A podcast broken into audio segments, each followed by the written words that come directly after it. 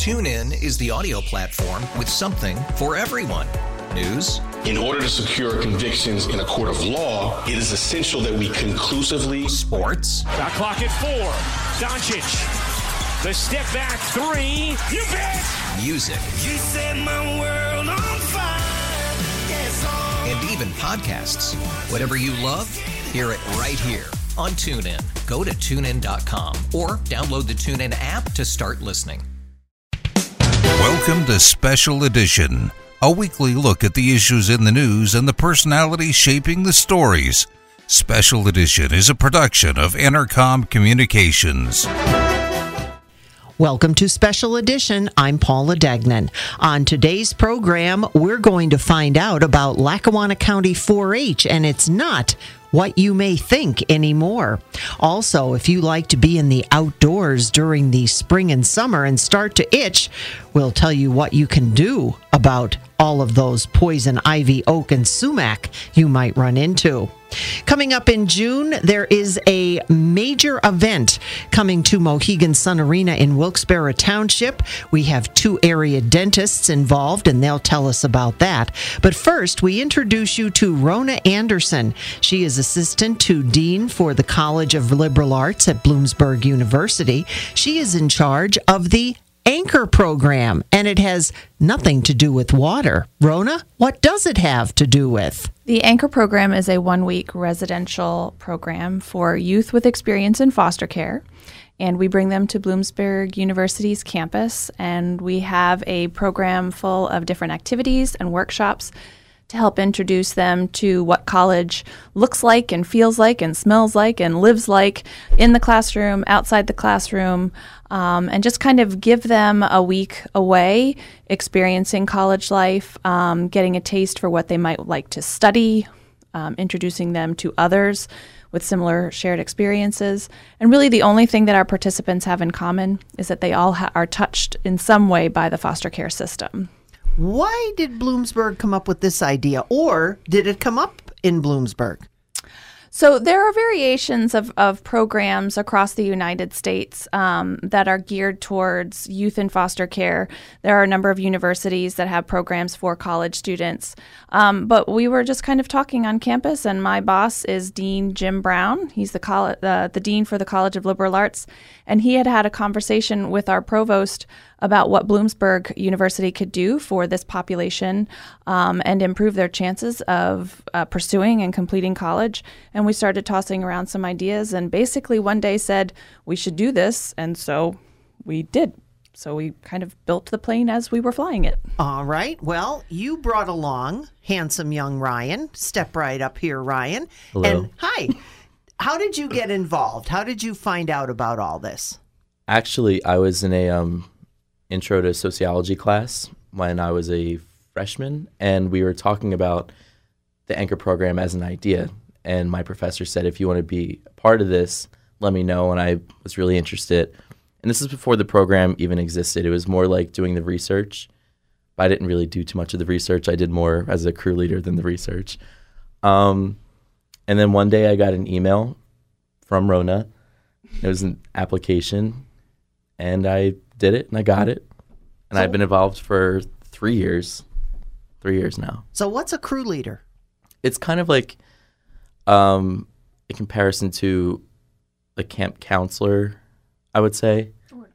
Or, or an RA or CA at Bloomsburg University, which I was a CA, community assistant. So um, we just kind of have to make sure that everything's going smoothly. And we do what Rona tells us to do and make sure nothing bad's happening, pretty much. She seems like she would be a tough taskmaster. Oh, yes. yes. So, you're actually dealing with the students who are coming in Mhm. The participants, that are that are taking part. Now, what is your major? social work. So, this kind of fits right in Yeah. with what you're doing. Mm-hmm. So that gives you a little bit of practical experience. Yes, and actually, the anchor program has inspired me because, and another crew leader, um, her name is Shannon. We actually talked about, like, seriously talked about opening up a home in Philadelphia once we graduate. So For for oh for for um foster youth oh, to it'll I think it would align with the anchor program. Yeah. but we because of the anchor program and our experiences with the anchor program, that's what we would like to do. Okay, Rona, you have the a look on your face now that it, Ryan is telling you something that you're hearing for the first time. What do you think about that? I can't think of two better folks than Ryan and Shannon. Both of them have been with the Anchor program from the very beginning, and their dedication is really inspirational um, because the, our students at Bloomsburg University are taking time out of their summer vacation. Um, to work with disadvantaged youth and really um, to help set them up for a more successful experience in college if they choose to do that. Um, and Shannon is also a senior. She's getting ready to graduate like Ryan. And her focus at Bloomsburg has been criminal justice and psychology. So she's looking at potentially similar populations, but from a different perspective. And her goal is kind of to, to render herself obsolete professionally. She would like for this population never to end up in the criminal justice system. Right. Um, but she's very caring, like Ryan, and they both get to know our participants really well, talk to them about what their goals are, what they like to do, and just help make sure that throughout the week we make the experience um, fresh for everybody and relevant to what they want to get out of their summer vacation and to help answer questions and mentor them um, towards college. Give us a little bit of the participants themselves. What age group are we talking? Um, how you go about getting the word out so that they can get involved? Is it through schools? Is it through organizations? How does all that work? In a word, it really is grassroots. Um, our participants are, in general, eight or 15 to 18 year olds. So we're looking at high school students um, who have an interest in kind of experiencing what college life is like. So we have teamed up with um, several counties across the Commonwealth to work with their children and youth advocates and some third party um, agencies as well to get the word out to youth in their care. Um, when we can, we communicate with schools, but also through word of mouth. Tom McGuire has been an excellent advocate for the Anchor program, um, connecting us with media outlets um, to get the word out on television and radio and in print so that we can um, spread the word about the Anchor program and um, improve the pool of applications that we get because we really want to include as many kids as we can. Do the students that uh, you're looking for, do they have to have any type of grades? Do they have to have uh, references? Uh, or is it just someone who is working with them and may know them that says, I think they would benefit? Um, for the most part, our goal is just to create an experience for these youth. We don't have a GPA requirement. There's not an expectation that they be involved in school. In fact, many of our participants may have a couple high schools under their belt because of the nature of the foster care system. They may be moving around quite a bit. So, somebody who was with us for the first year of the program that came from, say, Schuylkill County, we absolutely want to see them the next summer, even if they're living in, say, Lycoming County. And so, with the relationships we've built with our children and youth advocates, um, and our foster family network, we are able to keep in touch with the families and the kiddos um, to hopefully bring them back each summer um, so that maybe after ninth grade they start coming to us and after their senior year of high school they come one last time before starting college at bloomsburg university And that would be awesome, like Ryan did. Now, Ryan, you as a crew leader are involved with the kids when they come for this week on campus. So, what do you do with them? Everything. We have a, a jam packed schedule. Um, the crew leaders come in for training, and we get this whole packet of what we're doing for the week, and it's structured down to the second. Um, Probably a good thing. it's a great thing. It keeps it keeps us all busy, and when we're all together, that's when we're bonding more. So it's great. We just do activities together, even um, participating in the well the lectures that we go to. It's just it's fun. We hang out. So, I guess what I'm thinking is there are 15 to 18 year olds, and they're hearing, oh, oh, lecture, oh, boring. uh." They don't hear that from us, Not from you. not from the crew leaders. And so, what do you do with them as far as activities are concerned on campus? Because again, that's a tough age group, 15 to 18, and they're not that far from your age. Yes. Um, we we do a lot of activities. Well, we try to do a lot of activities outside. Last year it rained like the whole week, Oh, So we were pretty, we were stuck inside, um, but we play games, um, run around. Just being together and hanging out and having conversations is what happens mostly. When you have these conversations, what have you learned over the years that you've been doing this now? Just kind of a, a little bit of an overview. Do you find that they're receptive to what you're doing by the end of the week? They're Oh yes, they're very receptive. Towards the end of the week, at, we have a um, what do we have at the very end? it's a, the closing ceremony, and that's when they they get the um, the opportunity to speak at it, and they have like all their artwork that they've done throughout the week hanging up, and it's really nice. And most of them cry because they don't want to leave. oh, I think they come in thinking that we're just here for the paycheck.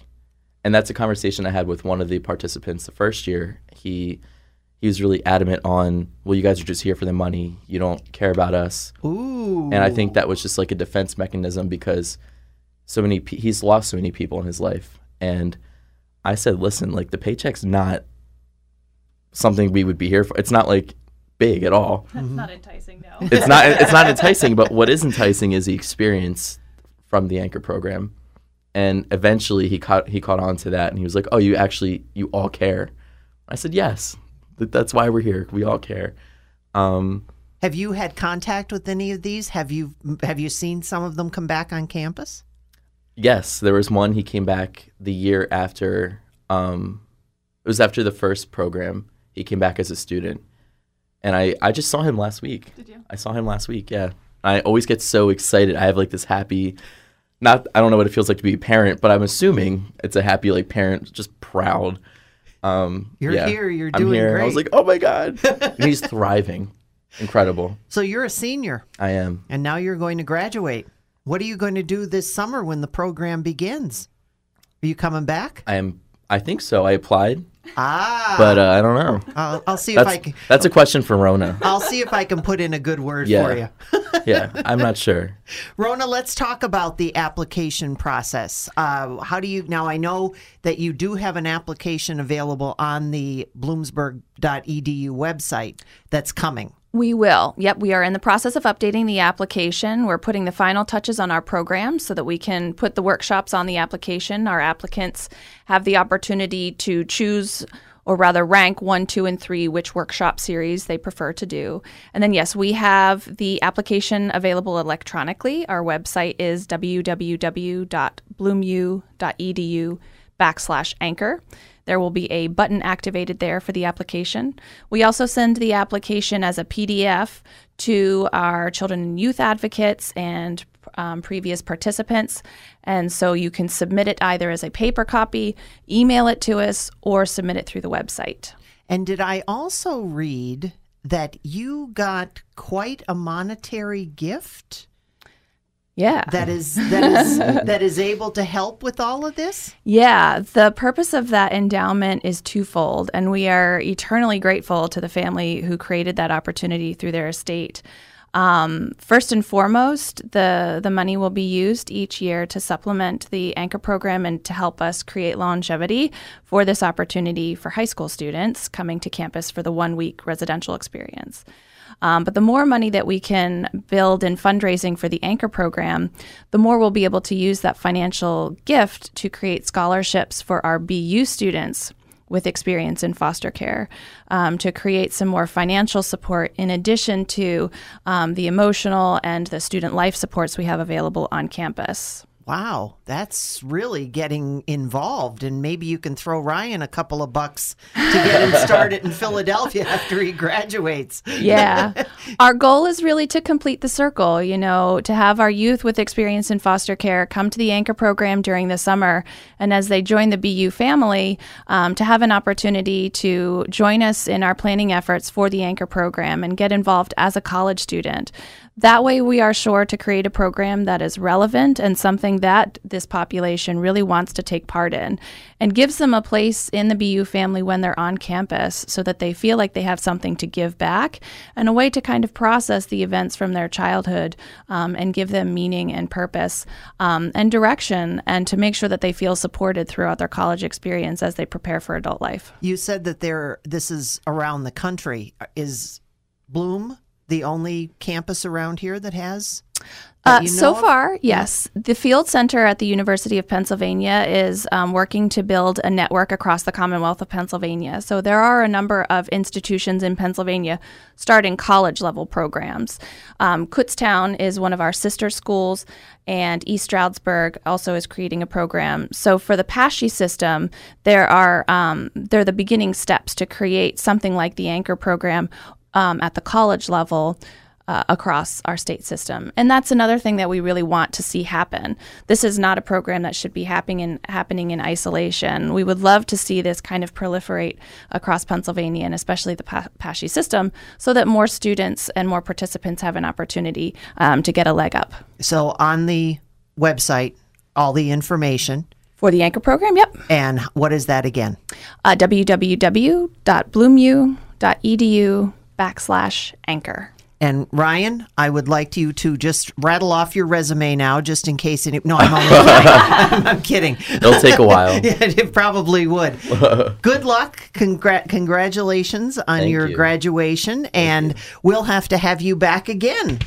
Thanks again to Rona and Ryan for joining us and telling us about the Anchor program. You can find out more by visiting the Bloomsburg University website. Now, don't go away. When we come back, two area dentists involved in a huge event that will be at Mohegan Sun Arena in June. Stay tuned, more special edition to come.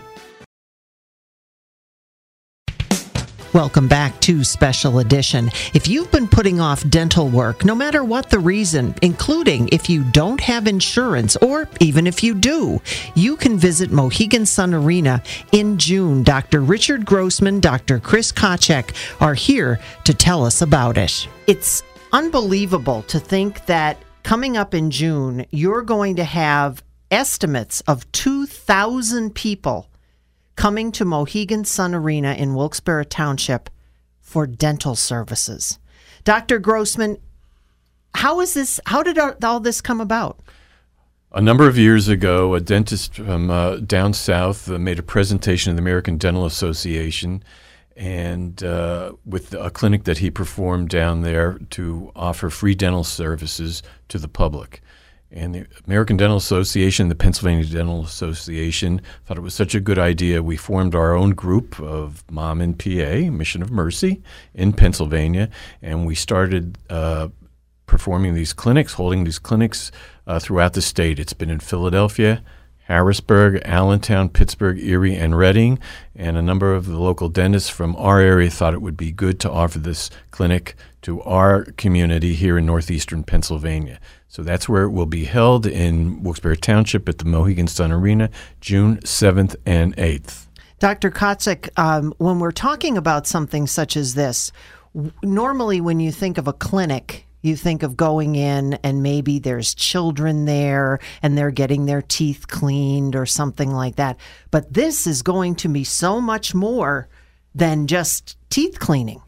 Yes, this is going to provide really comprehensive care for the emergent uh, problems that these patients will be having.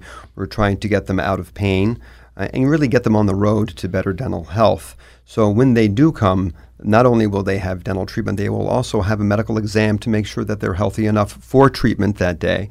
Uh, but most importantly, once they receive all their treatment, and this treatment includes everything from a dental cleaning to dental restorations to root canal therapy to dental extractions.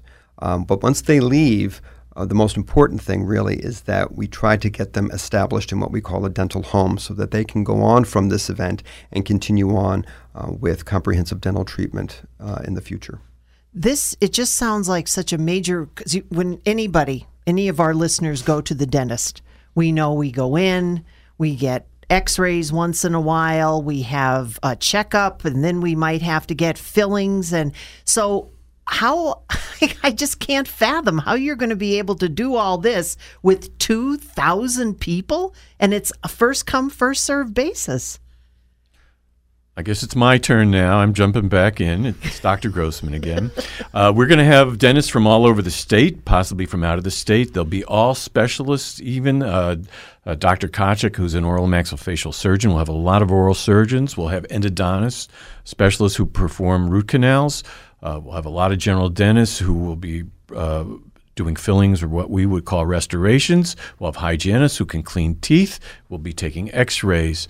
Uh, this we'll have about 130 dental chairs set up. People will move from one station to the next. The one thing I do want to stress is if you're going to come, uh, please bring a list of the medications that you're on so that you can receive the treatment that you're uh, uh, that that you require. And if you if you are coming, you could end up having an extraction. So what happens? You know, normally again, w- w- you go get an extraction, you have to go and get blood work, you have to get tests, you have to. Dr. Kotchick, what happens well, you don't, there? You don't necessarily need to have blood tests uh, or any of that, depending on your medical history, of course. But that's where uh, the medical triage comes into play. Unfortunately, there may be some patients that may have uh, medical issues that may not allow us to. Uh, whether their blood sugar is too high, whether they're on a blood thinner where their uh, values might be too high for us to treat. Not that we won't treat somebody who's on a blood thinner, we will, uh, but there are certain blood thinners that we require blood tests, which we will provide there, but there are certain criteria in which um, it has to meet in order for us to treat them safely. But you know, the other thing we also have to think about is well, some of these patients, what happens when they have uh, a problem maybe after that day? We do have that safety net set up where we do have a number of volunteers. Um, that will be uh, contacted uh, through kind of a, a, liaison that we have set up that has a phone that has the number um, that is on the postoperative uh, care sheet once they leave. So any issues, they call that number, and then that person then directs them to who they need to see um, if there is any issues postoperatively. I just think that this is amazing. I applaud you for bringing something like this and making it possible. Dr. Grossman, it's free. It, it's free, no questions asked. Uh, no, uh, it is not income based. Uh, it, as Dr. Kotchick said, it's first come, first serve. You'll have to wait in line uh, to go through a registration process where we will take your medical history and you'll remove. Then uh, a dentist will check out uh, check your uh, mouth out to see what really is required, and from there on, you move from uh, one area to the next to receive treatment. Uh, I've I've done this in the past four years. Dr. Kotchick has done this in the past, and uh, it's really amazing uh, uh, the the work that is really accomplished. And I encourage anyone out there who really is in dire need of seeking dental treatment, please come. Uh, we really do not want to discourage anyone uh, from coming. even if you feel language is a problem, we're going to go out of our way to try to have translators there. So uh, please uh, try to take advantage of this. And while we're talking about that, it's not just the Chris and Richard show. You are going to have to have a wow, how many volunteers? Well, we, we aim to uh, get about a thousand volunteers. So we will have uh, dentists, we'll have dental staff, we'll have nurses, doctors, physician's assistants, nurse practitioners, EMTs, pharmacists, lab, uh, lab staff. But really, most importantly, is we need a lot of lay uh, lay people to to volunteer because just having 2,000 patients or 1,000 patients a day, just maneuvering this number of people through the clinic and helping uh, get them from place to place and making sure that everything moves efficiently and uh, translators. This is something that we're really in dire need of, especially those who are bilingual in Spanish uh, and English, because um, we are going to have we are we are estimating um, that we will have a number of these patients who will require some assistance with translation. So so we're really looking for that. But but anybody who is interested, uh, they can go to the website www.mom-n-pa.com and register and you follow the prompts and they'll show you where we really need the volunteers because there are several um, sections on the uh, registration page uh, where we'll let you know where we need the most help and translators right now is one of the places. And you mentioned the fact that it's not you don't have to be a medical professional to volunteer. No. Not at all. In fact, uh, as I was uh, mentioning uh, previously in a different interview, Uh, my mother, who lives in Florida, who will be 92 tomorrow, heard about it and she made plans to fly up here. She said she could sit at a chair and register people. So we need pe- uh, people out there to come and help. No one, once they register, is left alone. We need uh, uh, someone just to even walk them from one area to the next. Uh, so that we we need people to uh, we have to feed some of the volunteers. We need people even just to help serve food to the volunteers. So this is really a very complicated uh, process, and we need your help. So we're asking you to go on the website and volunteer. That is absolutely amazing. I can't even I can't even fathom that many people being at the arena going through this process. And as as you said, you're you're talking about nothing's I mean anything that can happen in teeth, you're going to be equipped to do. That's amazing.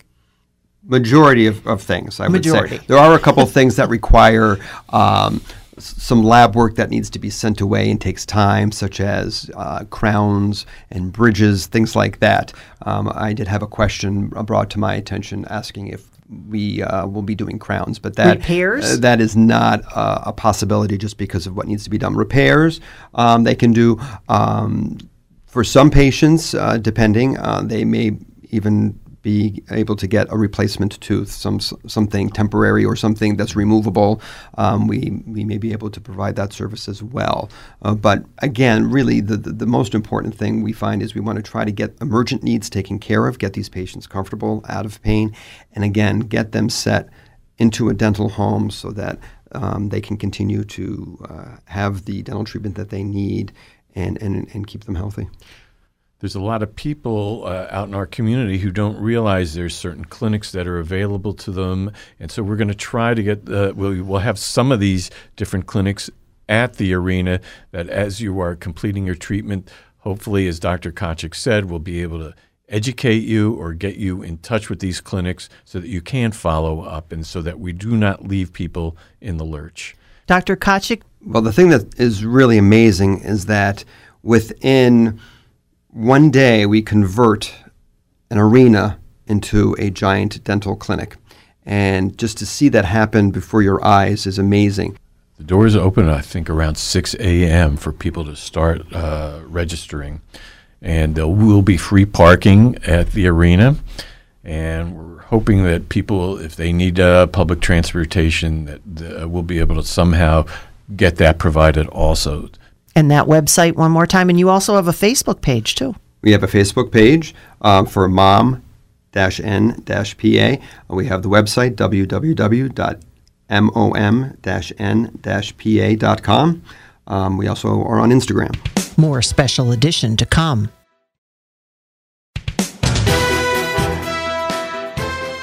Welcome back to Special Edition. And now it's time to find out about how we can stay safe when we're outdoors this coming spring and summer season. Dawn Webster is a physician's assistant and assistant medical director with MedExpress in Pittsburgh. She tells us about what to do if we encounter some of those itchy leaves in the woods and what we need in our first aid kit.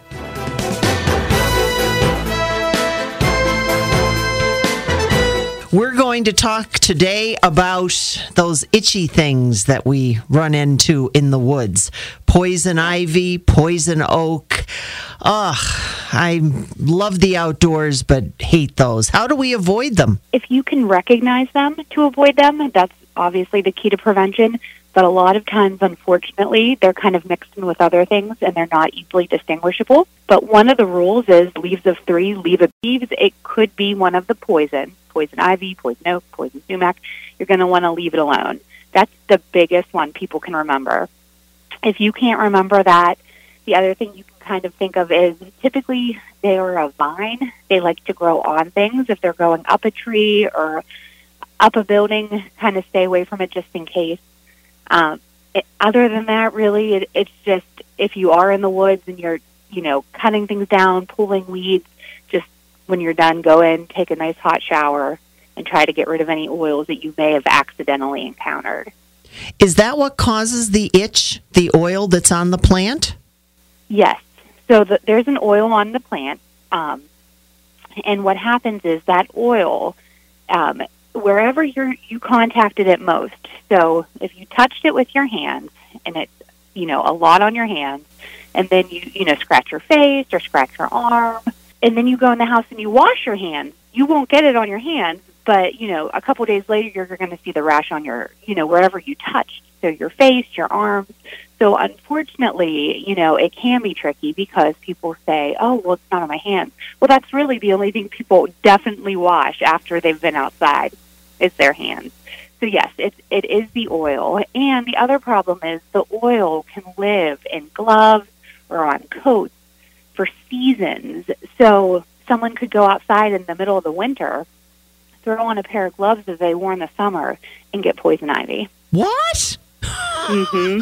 Oh no! Now that's that's something that I never knew. so, how do you get rid of it then? If you're, um, you know, if you are outdoors and you do have on your your gloves, and then you have, do you have to wash everything Yes. as well? Yes, every every bit of clothing that you're wearing, your gloves, your hat, your coat that could have come in contact with it, you're going to want to wash in hot water. Oh, hot, just hot water. Do you don't need bleach or anything like that? No, no, you don't need bleach. Just normal um, clothes wash in hot water. All right. So now, unfortunately, and I, I didn't realize the transmission. I thought it had to be direct contact, but apparently not. You get it on your fingers, you put it on, you scratch your face, and all of a sudden. Now, how do you know that that's what is causing the rash? Because again, people can be allergic to so many different things. With all of these types, are there certain rashes as opposed to other rashes? Well, um, in regards to you know the clinician being able to look at it and say, "Oh, that's poison ivy," or "That that's definitely poison sumac," there may be some dermatologists that can tell the difference, but most of us can't. Most of us just look at the rash and we know it's poison something. Um, and the good news is it's all treated the same. Now, um, the other thing is when someone has a rash from, you know, changing their detergent because they have sensitive skin or, um, you know, eating something that they're allergic to, the rashes typically look pretty different. With any of the poison um, plants, typically the rash starts out just red and itchy, but then becomes little blisters. And those weeping blisters are what people used to think spread the rash. They used to think when those blisters were weeping or would break open that that's how the rash was spreading, but that's really not the case. That's just a normal rash blister. Has nothing to do with spreading the rash.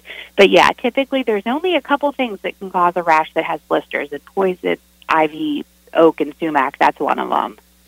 All right. So this develops, and now we have these blisters. What do we put on them? What should we have at home? So anything over the counter is going to help. Any of the anti-itch products, um, the calamines, um, the Aveeno oatmeal bath. I mean, any of the topical um, over-the-counter antihistamines like Claritin or Zyrtec. Those are all going to help with the itch. Now, the rash itself is what we call self-limiting. So it means eventually, in a couple weeks, it's going to go away on its own. The problem is there are some people that are way more allergic and reactive to it than others and those people are just very miserable. They're the ones that like to come in to the Med Expresses or see their doctors and you know get steroid creams or get put on um, oral steroids, sometimes even steroid shots, just to help with the symptoms. But as far as what you can have at home, really anything over the counter that's going to help with the itch is fine. Um, it's not going to hurt it, but es- essentially you just kind of have to wait till it goes away on its own. Now, you mentioned the weepingness of it. Is that still contagious to someone else if they happen to brush up against you? No, no. And a lot of people think it is, but that's not the case. So the only way you can spread poison ivy from person to person is if you still have those original oils on your skin. So if, you know, dad's out in the woods, you know, weed whacking, and then he comes and, and touches, you know, his son, helps him put his coat on, he could actually give it to him then. He couldn't give it to him, you know, a week later after he's had multiple showers and he, you know, his rash is, is, you know, weeping or draining. All right. Well, speaking of that, when summertime comes around, these things happen. And of course, we never plan for them, but in the summer, they always seem to happen more often. What should we have on hand in case of any type of a first aid kit emergency at home? Sure. Well, there's lots of recommendations. Um, one of the biggest ones, obviously, is bandages. So you're going to want to have, you know, banded band-aids, um, compression dressings. If someone has something that's bleeding and it won't stop, you're going to want to hold pressure on it. So you're going to want to have something that you can do that with. And then you also want to have some type of antiseptic in there to, to clean it out.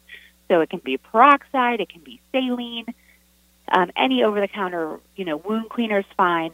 Um, which is especially helpful if you're not around a sink. You can't just wash it with soap and water. The other thing that's good to have in there are, um, you know, they sell um, the little um, um, ointments and sprays that you can put on bug bites, um, which is, you know, especially helpful, especially kids. You know, the bug bites are so traumatizing to them um, because they do, they really hurt. Um, so any type of after bite spray or ointment would be good. Um, and then I also always tell people if you can, throw some antihistamines in there, um, some, you know, Claritin or Zyrtec or even Benadryl, um, in addition to Tylenol and Motrin, you know, that way you have it on hand. So if you do come in contact with something or you do have a problem, I guess it, you kind of you have to use your common sense rather than to say, "Well, go get the first aid kit," as opposed to maybe we need to go see Dawn at Med Express. yes, yes. If there's ever anything that you know you're just not comfortable with, certainly come in. Or you know, um, another thing that would be great to keep in the first aid kit would be a splint, um, would be um, tweezers for a splinter or a tick or you know something like that you know because that happens unfortunately a lot in the summer too Thanks, Dawn, for joining us. Now we welcome Sandy Graham. She is with Lackawanna County Penn State Cooperative and tells us about 4 H programs, which will still continue into the summer. And we're also getting ready for the inaugural Lackawanna County Heritage Fair that's coming at the end of May. There will be many involved in that as well. 4 H and the extension is really a USDA program, and it's run through the land grant universities in each state, ours being Penn State. So Penn State then gets an extension in each county. So I'm in Lackawanna County. I do the 4 H and I coordinate that part. We also have other extension educators in our counties. So we do different things. You might have heard of Master Gardening Program. We have 4-H. We have Prosper programming. We have Growing Stronger. Um, we have other kinds of agricultural based programs depending on the counties. Some are regional, some are just county wide, but it's all run through Penn State Extension. So 4 H, what is that? 4 H is the youth organization that is run through the Ag Center and the Extension. It's for kids who are between the ages of 5 and 18. Our 5 to 7 year olds are called Clover Buds, and our 8 to 18 year olds are 4 H members that work on different projects. Many are agricultural based. Traditionally, that's how it was. But as we evolve, we have a lot of STEM projects, we have a lot of creative art projects, we still have the agricultural projects, which might be preparing some of the members for learning to be a veterinarian. So they have some projects like that, but it might also be just animal care, whether it be a pet, a dog, a cat, or horses, alpaca, whatever they're interested in. Well, I think when people hear 4 H, they normally think of, as you said, students, agricultural, mm-hmm. getting involved in things like the Pennsylvania Farm Show. In Lackawanna County, we have two sewing clubs that are just for sewing. And then I, we also have a more of a community club, a creative arts club, and the kids are enjoying the basics. They're they're a little bit younger and they're very beginner sewers, but they're starting to pin some patterns and learn. So they're interested. The kids are interested because of different shows that are on TV it got them reinterested and reinvigorated the whole sewing part of it. Now, when they when you talk about sewing, are you talking about hand stitching, machine stitching? Yes. Both. Yes. And we have some quilters, some um, things like projects like button art that we're actually sewing. Sometimes you can, but sometimes we sew it. Um, they're doing things like community service. Last year, our club did a community service. We we made pillowcases, and we donated those to children and youth for the foster kids. Now, how do students get involved in things like this? Things like Pinterest, Project Runway. The internet has a lot of different things for the kids who are creative, and they find that kind of stuff. Then sometimes they find us through the 4 H groups for looking online for what they can do locally. Do you go into the schools? We go into the schools, we have school enrichment programs. So we have teachers who might ask us to come in um, and we could do a program, or the teacher can do the program in their classroom too, because we have the materials for them to be independent on it. Some of those programs are more of the STEM variety. Um, for example, I have a rain to drain program, which is about how rainwater flows. Oh. And that is going into two schools in the county during the school year. So that's an example of, of a school enrichment. It almost sounds, again, it's bringing back memories of when we had home ec. In which home ec is now called Family and Consumer Sciences. Oh, sorry, I didn't That's know okay. that. it's okay. Not many people know that. Home ec or Family and Consumer Sciences is required by the state to have some standards in the middle school and the high school. So each school should have some variety, but schools attack that in a different way, so to speak. What our clubs do is mostly it's after school, or we have students, members who just want to form a club. So they can join an existing club or some they can form their own club. And as far as instruction, maybe there is someone who is a home sewer and if they do sew at home, they think maybe I can't teach it, but you you do know more than an eight year old knows. Mm-hmm. They might be a leader, and then we can foster that. And what we do as leaders for the leaders through Penn State Extension is we have leader forms and we have trainings that any leader can access for all the different areas of projects that we have. So, if someone is listening, and in particular in your area, which is Lackawanna County, Mhm. so if someone will take quilting as an example, thinks this is something that I would like to pass on, can they contact you? Absolutely. And and what would you do then? Well, I would get them through some of the leader and volunteer training. So that's first because we do have a high priority for safety for all the kids. So they do have to be a screened leader. Um, I would get them first with that, and then we could do something like advertise. We use Facebook, we use Instagram, we use press releases. Sometimes I get phone calls of kids who are, hey, I want to learn how to sew. And we would get a club to form. And the leaders can really pick the days, the times, the length of the club. They can meet all year round for once a month. They could meet weekly for three months. Totally up to the leader because we want them to be comfortable with their time. What about as far mm. as monetary is concerned? Because again, a lot of these different projects that you're talking about, you're going to have to consider materials. Correct. Well, to be a member in 4 H, it's $20. But we also have an opportunity fund too, so that if there's a family that can't afford it, we have some monies that they can apply for.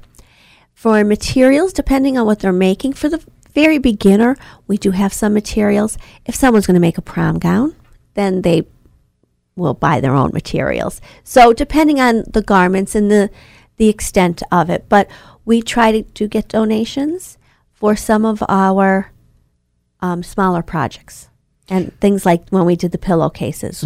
We had a lot of people donate fabric, which was great. Yeah, it would give it would give everybody a, a little bit of something. Absolutely. And as you're talking about this, one of the things that I immediately go to is local theater because there's always costumes being made and have to be altered. And uh, do you have any interest in, in anything coming out of that? Oh, well, again, three of my um, three of some of our members who are in the sewing program have worked with their schools to make the pro- the costumes for their school plays. Wow. So they go out and they can do that because they have the experience. So they've done it's nice for them to do little outreach and then they're helping their own schools. They're pretty good when they put their mind to what they want to learn, they can master the subject, yes. when now we've talked about sewing, what about some of the other aspects of the of the other clubs that you have? Well, right now in Lackawanna County, we don't have a lot of clubs. We're still building, um, but we have two clubs that are cooking clubs. They do cooking projects. They did a lemon meringue pie, they did a raspberry coffee cake, and they did a ricotta gnocchi and an apple strudel. We have a horse club, Valley Equestrian Horse Club. They meet weekly. They work on skills, but they work on other club leadership things, and then they do a county show and a district horse show, or maybe they go to the state um, horse show. With all of these different clubs and the opportunity to start something that people are interested in, how do they go about getting in touch with you? a couple ways they can call me and say, "Hey, what do you have available?" Or they can say, "I am an expert in," which is always great because we can find something. If you are, we have a photography program. Um, we have engineering, an engineering challenge that will be gearing up for the summer. We have a lot of interest in cake decorating, and we'll do a camp for that in the summer. A camp? We'll do a one day camp where we'll play and cake decorate. Uh, maybe it's coding. So we have a lot of coding programs that we can do. So anybody who has any interest will probably have the gamut. I could find you some kids that would be interested in joining. And do they come to you a lot of times and say, Sandy, we really want to do this? And We they do. They can just give me a call or send me an email. and you're on Facebook And we're on Facebook, Lackawanna County 4-H, Lackawanna County PA 4-H, and Instagram and, and all Instagram, those. and word of mouth. So for a, a student, there is no there's the, a twenty dollar to join 4-H, and then after that, you Mm-hmm. Some- just have to make the meetings. you make the meetings. So you need to be at half of the meetings to be a member in good standing. And a member in good standing means that when we have our annual achievement night, you get recognized that project area that you have done. But we also have different Clover Awards. When you do something that is a county event, and a county event might be our Lackawanna County Fair that's coming up. You can you kind of move up the ladder of the level of clovers that you can get. So they're state events, and it's about showing them that they do have a lot to offer. Young people do have a lot to offer, and so do the programs from the 4 H. If you'd like to find out more, you may want to visit the inaugural Lackawanna County Heritage Fair, which is coming to Montage Mountain May 29th through June 2nd. We will be having some of the organizers of that event joining us here in the very near future on Special Edition, so you can have all of the details. Thanks once again to all of our guests for joining us on Special Edition today. And thanks to you, our listeners, for joining us once again this week. Thanks for listening to Special Edition, a weekly look at the issues in the news and the personalities shaping the stories. A production of Intercom Communications. TuneIn is the audio platform with something for everyone. News, In order to secure convictions in a court of law, it is essential that we conclusively sports, Shot clock at four. Doncic. The step back three. You bet. music, You set my world on fire. Yes, and even podcasts. Whatever you love, hear it right here on TuneIn. Go to tunein.com or download the TuneIn app to start listening.